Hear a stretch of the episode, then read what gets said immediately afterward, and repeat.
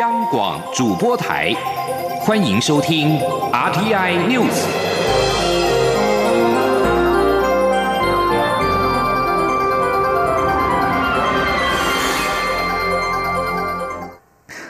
各位好，我是张旭华，欢迎收听这节央广主播台提供给您的 RTI News。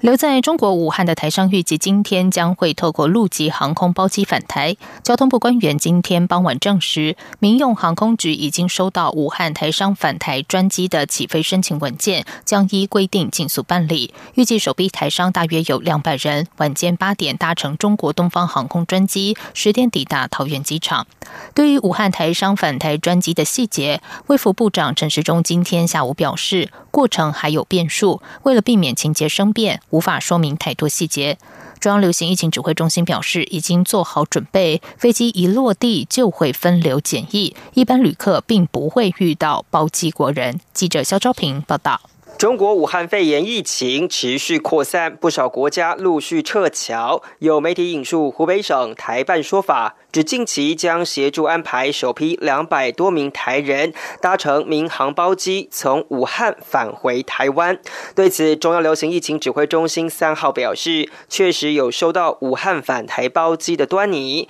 但具体返台时间、人数都还未能掌握确定。指挥官卫生福利部部长陈时中解释，包机返台的标准处理流程正持续协商，过程还有变数，为避免情。况生变，无法说明太多细节。不过陈时中强调，一旦包机返台后，一定是采取分流做法，一般民众并不会遇到武汉包机返台国人。指挥中心进一步表示，如果是我方包机执行，机上会采取前后间隔排列方式乘坐，入境时也是采全程全人区隔方式处理。如有符合后送医院者，就会直接送院，其余都会以专。车方式进入离社区稍有距离且做好安全防护的隔离检疫场所检疫。指挥中心指挥官陈时中说：“在防疫的期间，好，大概政府是用征用的方式，啊，当然我们也选择适当的地点，好，跟人的距离当然要相对的远，好，那相关的一个周边的防护要做得好，好，那至于说有一关说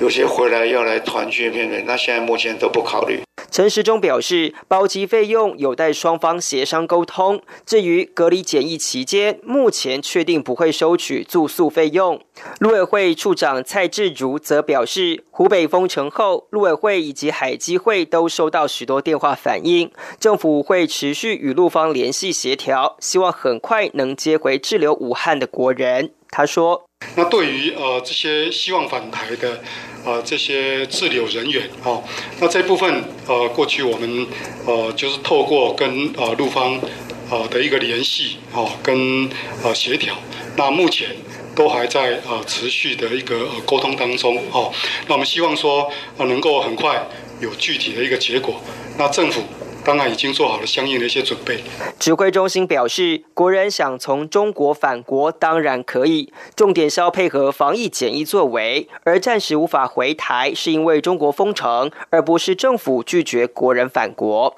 中央广播电台记者肖兆平采访报道。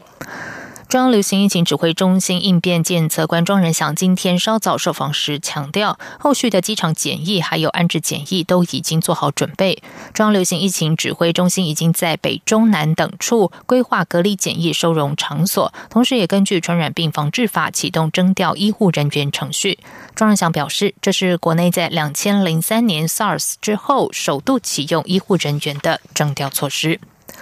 而因应武汉肺炎的疫情，教育部长潘文忠今天在中央流行疫情指挥中心的记者会上宣布，由于中国疫情并未趋缓，因此决定陆生持续暂缓来台，但是将会全力协助陆生透过各种弹性学习措施，如期完成学业。同时，全国各大专校院的开学日将会延后到二月二十五号之后。记者陈国伟报道。继全国高中职以下学校的开学日延到二月二十五号之后，教育部长潘文忠三号再宣布，经与各大学代表开会研商，全国各大专校院将延到二月二十五号以后才开学。大学的开学日一定会在二月二十五号以后哦，以达到所有呃在防疫上啊。呃各级学校啊都能够在这方面全面来实施。那至于因为各校开学形式各方面呢，他们有他们的呃一个安排哈，我想这部分他不会定同一天，但是呢，基本上一定会依循防疫的需求，在二月二十五号以后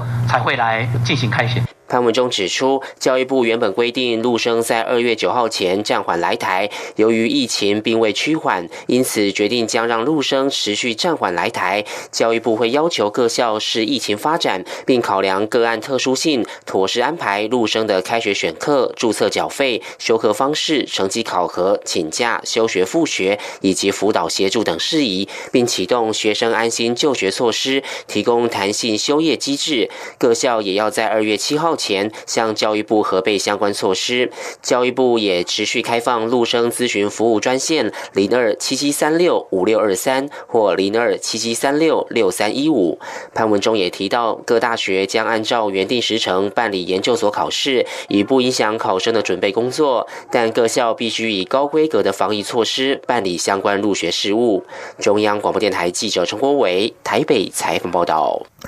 因应武汉肺炎，在双北市都确定暂停寒假的课业辅导。新北市教育局率先表示，考量口罩、酒精、额温枪等防疫物资欠缺、调配不及，新北市高中职以下学校和公立幼儿园在寒假举办的各项活动都一律暂停。台北市教育局今天也宣布，高中职以下学校从明天起暂停各项寒假的社团、营队、辅导课等各类活动。中国大陆股市今天在农历春节长假之后的第一个交易日，由于武汉肺炎疫情紧绷，上海、深圳两地股市收盘时跌幅各超过百分之七，还有百分之八。不过，亚洲其他主要股市，包括台北股市还有香港股市的跌幅放缓，港股甚至翻红收盘，台股也收复了半年线。加权指数今天中场下挫一百四十点，跌幅百分之一点二二，以一万一千三百五十四点作收。记者陈林信宏报道。武汉肺炎传播快速爆发至今一个多月，在中国已经造成超过三百六十人死亡，超越当年急性呼吸道症候群 SARS 在中国的死亡人数。武汉肺炎疫情紧绷，中国的消费、旅游、运输、住宿、餐饮，甚至电子业都受到冲击。上海和深圳两地股市三号在中国农历春节长假后第一个交易日，一开盘就重挫超过百分之八，交易时段跌幅也都在百分之八附近游走。收盘时跌幅仍各超过百分之七以及百分之八。尽管陆股因武汉疫情补跌，不过从香港北上的资金逢低承接力道强劲，其中沪股通净流入人民币一百三十五亿多元，深股通净流入人民币四十五亿多元。分析师许博杰说。观察周边的这个相关各国的这个指数来看哦，首当其冲的这个香港恒生指数，其实在今天的盘中哦，一度还翻红大涨超过百点以上，那就代表说哦，其实，在经过上个礼拜哦，礼拜四跟礼拜五的震荡过后，其实市场哦已经慢慢哦可以去习惯哦中国带来的这个疫情的这个冲击。那另外哦，如果从整个今天这个中国的资金流向来看，这也代表说哦，其实这边哦香港一些这个部分的资资金哦也赶在哦这个入股重挫的同时哦来做这个抄底的这个动作。至于台北股市，原本受入股重挫影响，跌幅一度扩大超过三百五十点，不过尾盘也见到跌幅收敛，中场下跌一百四十点，跌幅百分之一点二，并留下超过两百点以上的下影线。分析师指出，这也代表台股在重挫的过程中，市场仍有逢低承接的买盘进驻。汇市部分，台北外汇市场新台币对美元汇价今天收盘收三十点三三二元，小贬八点二。分中央广播电台记者陈林信鸿报道。第十届立法委员正式上任，新会期即将展开。对于新会期优先法案，国民党团提出了国会改革、青年参政等七大方向。本周四开党团大会确定。民众党团也提及还政于民，希望下修投票年龄到十八岁。民进党团则是表示，必须等院长召集协商确定开议日期之后，再和行政部门进一步讨论。记者郑玲报道。第十届新国会第一会期即将展开，国民党团书记长蒋万安表示，针对新会期优先法案，党团干部先讨论出七大方向，不过详细法案要等周四开党团大会与党团成员讨论后确定。包括国会改革，还有全民健康。那这里面当然包括食安啊、防疫啊，我们有一个纾困特别条例。那第三个方向是呃妇幼权益，包括幼儿教育法等等。另外，国民党团也提出劳工权益，包括基本工资法、有关气候变迁的环境保护，例如温室气体减量法，以及司法改革，拟修正刑法与贪污治罪条例，加重司法人员收受不当贿赂的刑责，还有青年参政，包括下修公民权到十八岁及不在籍投票等。民众党团总召赖香林则表示，民众党的优先法案主要有三大主轴，包括还政于民、国家治理及财政纪律。那所以在还政于民部分，针对年龄下修、投票年龄下修，这个呢，我们已经有提出相对的这个草案，那也可以在呃开议后进行联署等等哈。那这个比较涉及到青年参政的部分。那国家治理的部分，我们谈的是居住正义，以这个为主要的，像房屋税的部分，还有囤房税的部分，或者是实价登录的部分，啊，这个居住正义的部分也有。赖香林表示，财政纪律则牵涉到财政收支划分法，包括地方税和中央税的比例，在研议后也会提出修正版本。大概在第一会期会先处理对民众的许多期待与承诺。民进党团书记长钟嘉宾则说，新会期何时开议，必须先由立法院长召集朝野协商讨论，而民进党作为执政党，必须尊重在野党团意见，让新会期运作更平顺。不过，由于新任院长尤锡坤也是新上任，必须让院长有时间熟悉立法院的运作，所以党团采取积极不主动的态度，待院长主动召集协商。新会期优先法案也要待协商日期接近，才会与行政部门讨论。央广记者郑玲采访报道。在外电消息方面，意大利卫生部表示，七大工业国家集团 G7 的卫生部长预定台湾时间今天晚上的十点，透过电话会议讨论目前已经蔓延全球的二零一九新型冠状病毒，也就是武汉肺炎的疫情，寻思应应对策。在此之前，德国卫生部长史巴恩二号表示，他和美国卫生当局官员通话，双方同意召开七国集团卫生部长电话会议，讨论武汉肺炎疫情。武汉肺炎的疫情蔓延迅速，中国境内目前确诊已经有一万七千两百零五个病例，死亡人数增加到三百六十一人，超出中国在两千零三年严重急性呼吸道症候群，也就是 SARS 爆发致死的三百四十九人。此外，在中国境外的武汉肺炎确诊病例数超过一百七十例，扩散到二十四个国家。菲律宾则是在二号传出第一例中国境外的死亡病例，死者是一名四十四岁的中国。武汉人。索马利亚二号宣布，因为蝗虫危害进入国家紧急状态，这是非洲之角地区第一个宣布的国家。索国农业部表示，这次宣布紧急状态将要募集资金，并全力锁定在四月收割季之前遏制蝗虫危害，此事至关重要。索马利亚农业和灌溉部长艾德表示，如果我们现在不采取行动，将会面临严重的粮食危机。而根据粮食安全和营养工作团，东非地区已经处于高度的粮食危机当中，超过一千九百万人面临严重的饥荒。德国布兰登堡邦架设了大约一百二十公里长的通电栅栏，以防止感染非洲猪瘟的野猪越过波兰边境进入，进而感染其猪群。不过，当地的猪农丹尼尔则不认为这个栅栏会有效果。非洲猪瘟正步步逼近德国这个欧洲最大的猪肉生产国。在上个月，距离德国边境只有十二公里的波兰，发现一头野猪感染了非洲猪瘟。一旦确诊案例在德国出现，将会导致各国的进口禁令。德国猪农这段繁荣时期也将就此告终。由于亚洲爆发了非洲猪瘟的疫情，德国对中国这个全球最大猪肉消费国的猪肉出口的供应量剧增。而德国如果出现确认案例也会对荷兰和丹麦产生连锁效应。非洲猪瘟是具高度传染性的病毒性疾病，感染病毒的猪只几乎都会死亡，但不会传染到人类。非洲猪瘟病毒已经蔓延到全东欧，但在亚洲造成的巨损失最巨大，尤其在去年重创中国的养猪市场，造成全球肉品贸易重新洗牌，猪肉价格上涨。这里是中央广播电台台湾之音。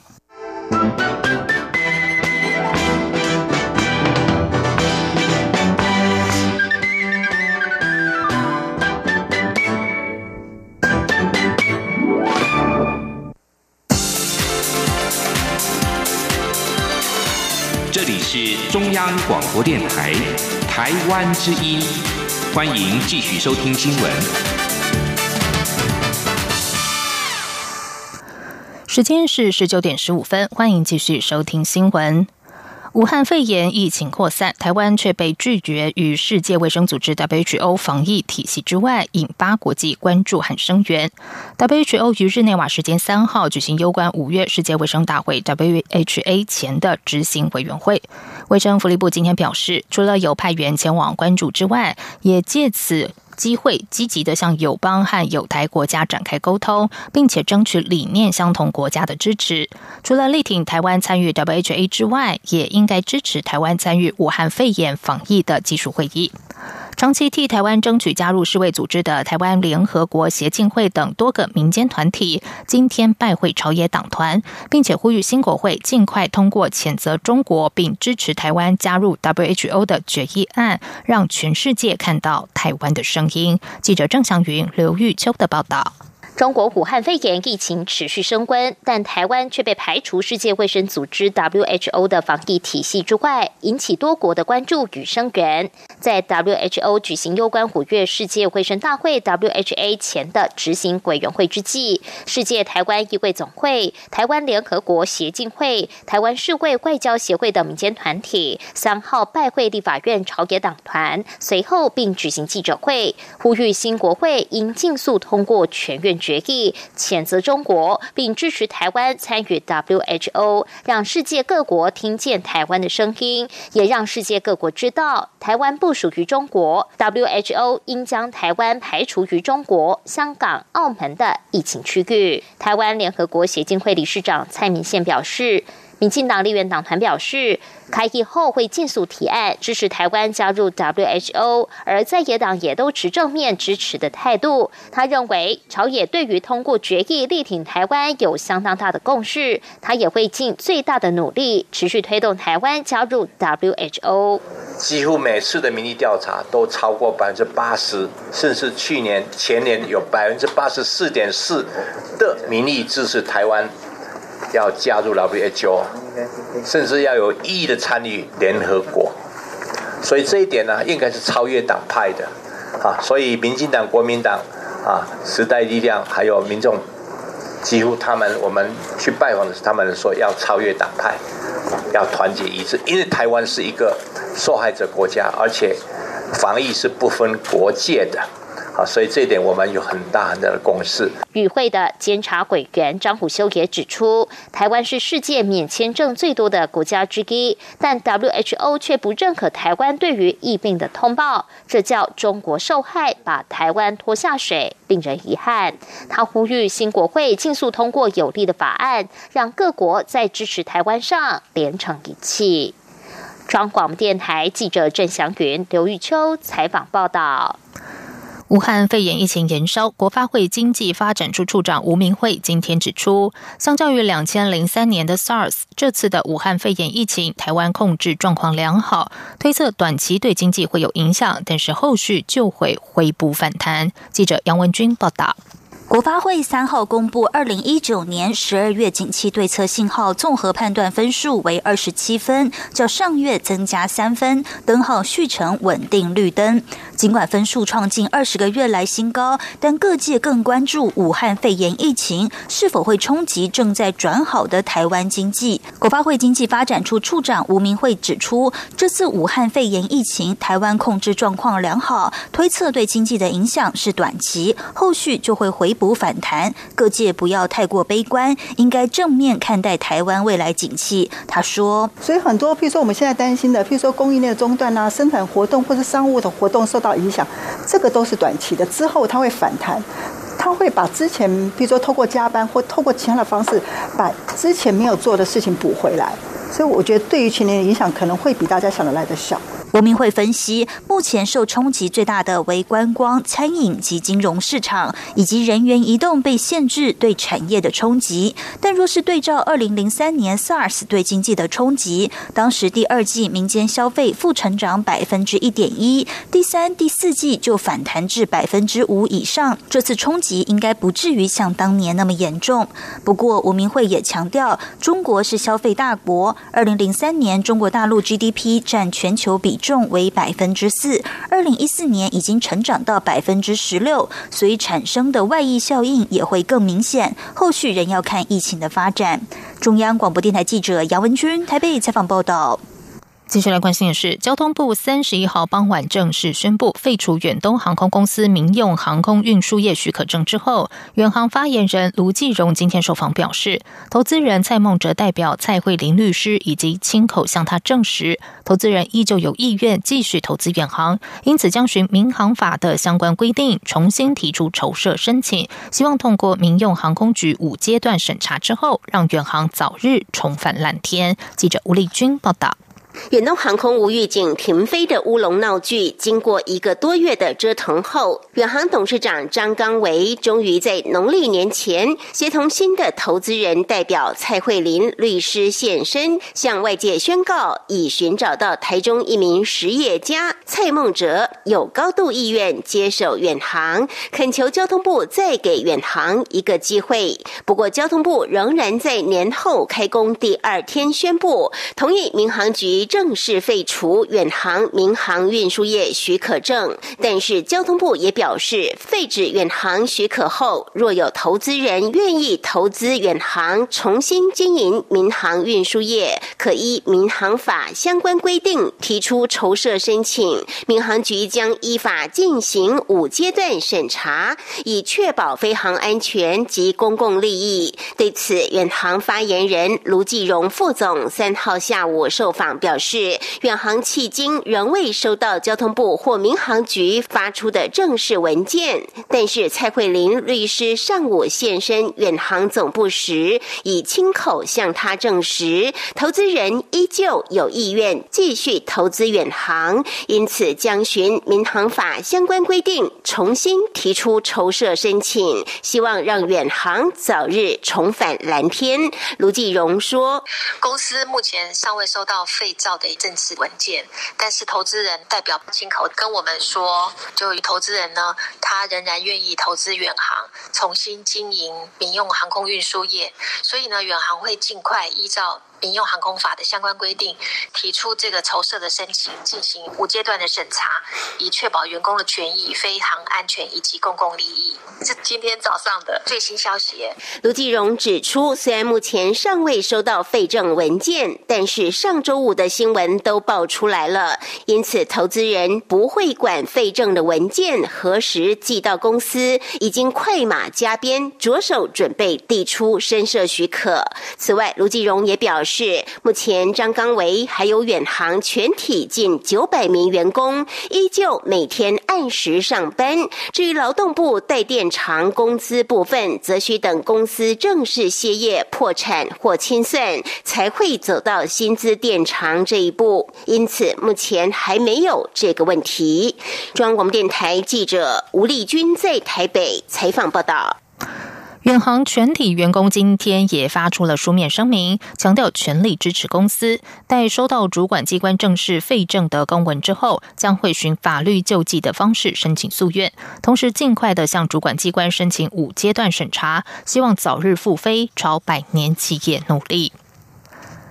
劳动基金运用局今天公布了二零一九年劳动基金收益数达新台币四千七百三十五亿元，收益率百分之十一点八一，创历史新高。以规模最大的劳退新制观察，收益数达到两千六百七十亿元，平均每位劳工可以分得二点二六万元，预估三月初就会汇入劳工退休金账户。记者杨文君报道。劳动基金运用局三号公布，二零一九年劳动基金收益数达新台币四千七百三十五亿元，收益率百分之十一点八一，创历史新高。若加计受卫生福利部委托投资的国保基金，收益数三百八十九点六亿元，全年投资获利近五千一百二十五亿元。观察各基金收益率，规模最大的劳退新制收益数达两千六百七十亿元，收益率达百分之十一点四五；旧制劳退也有百分之十三点四七，劳工保险基金也有百分之十三点三，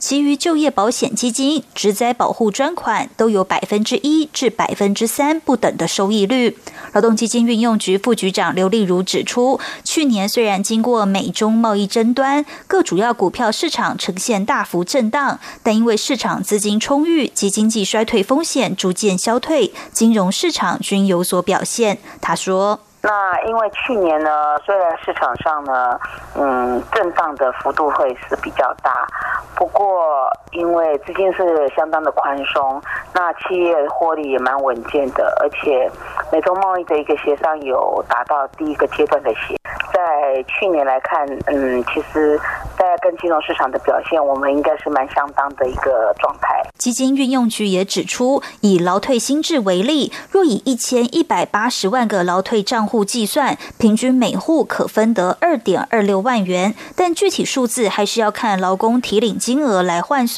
预估三月初就会汇入劳工退休金账户，退休时就可领取。劳工可以透过劳保局或劳工保障卡等管道查询。中央广播电台记者杨文君台北采访报道。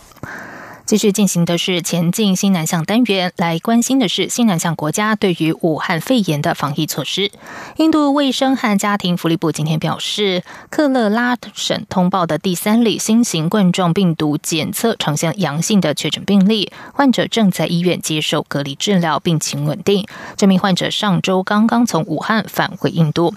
克勒拉省卫生厅长提契尔表示，三名感染武汉肺炎的患者病情都稳定，而且对于治疗的反应良好。隔离是遏制病毒再度传染的最佳方法。省政府已经采取了措施遏制病毒传染。越南快讯新闻网站今天报道。越南总理阮春福二号指示外交部和中国的相关机构协商，讨论如何将在中国的越南公民撤回，同时要求各地的教育管理机关能够依当地的情况宣布校园停课，以免受到疫情的影响。在马来西亚的部分，马来西亚卫生部长祖基菲里阿麦德表示，由于国内目前还没有出现武汉肺炎人传人的案例，证明目前的医疗防疫措施是有效的，因此暂时不会把武汉肺炎。严列为卫生紧急事件。目前，马来西亚的武汉肺炎的病毒确诊病例维持在八例，病患都是中国籍的游客，都在医院隔离治疗，情况稳定。足迹菲里阿麦德也提到，目前正和中国政府配合进行撤侨的行动，而马来西亚的民众撤离之前会先进行身体检查，一旦查出任何不健康的迹象，相关人士就无法登记返国。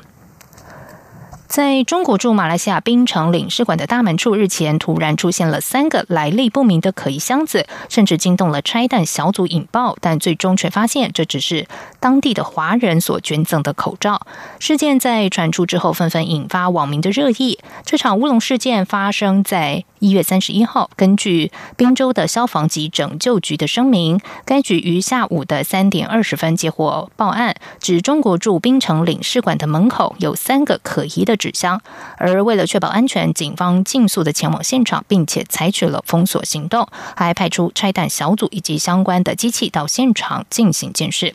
没有想到，在经过三个小时之后，拆弹小组依旧无法确认在箱子里面到底装了什么，最终决定引爆纸箱。殊不知，爆破之后弹出了多个白色的 N 九五口罩，证实一切都是虚惊一场。而事后，在社群媒体流传出一段四十七秒的影片，显示有七名马来西亚籍的男子将箱子留在领事馆前面，他们站在门口手持“中国加油，武汉挺住”的大字报，并且高呼“武汉加油”的口号。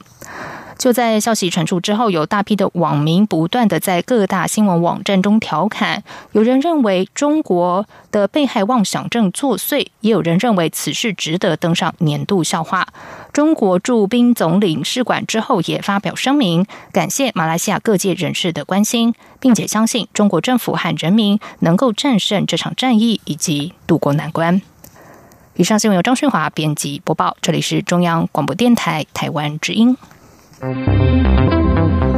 大家好，我是台大医师黄立明。大家知道手部卫生是非常重要的，今天就来跟大家示范如何正确的执行手部卫生步骤。请跟我一起来念口诀，只要轻松记住这些步骤就可以了。口诀包括内、外、夹、弓、大、立、丸，只要记住七字诀，就可以做好手部卫生，守护你我的健康。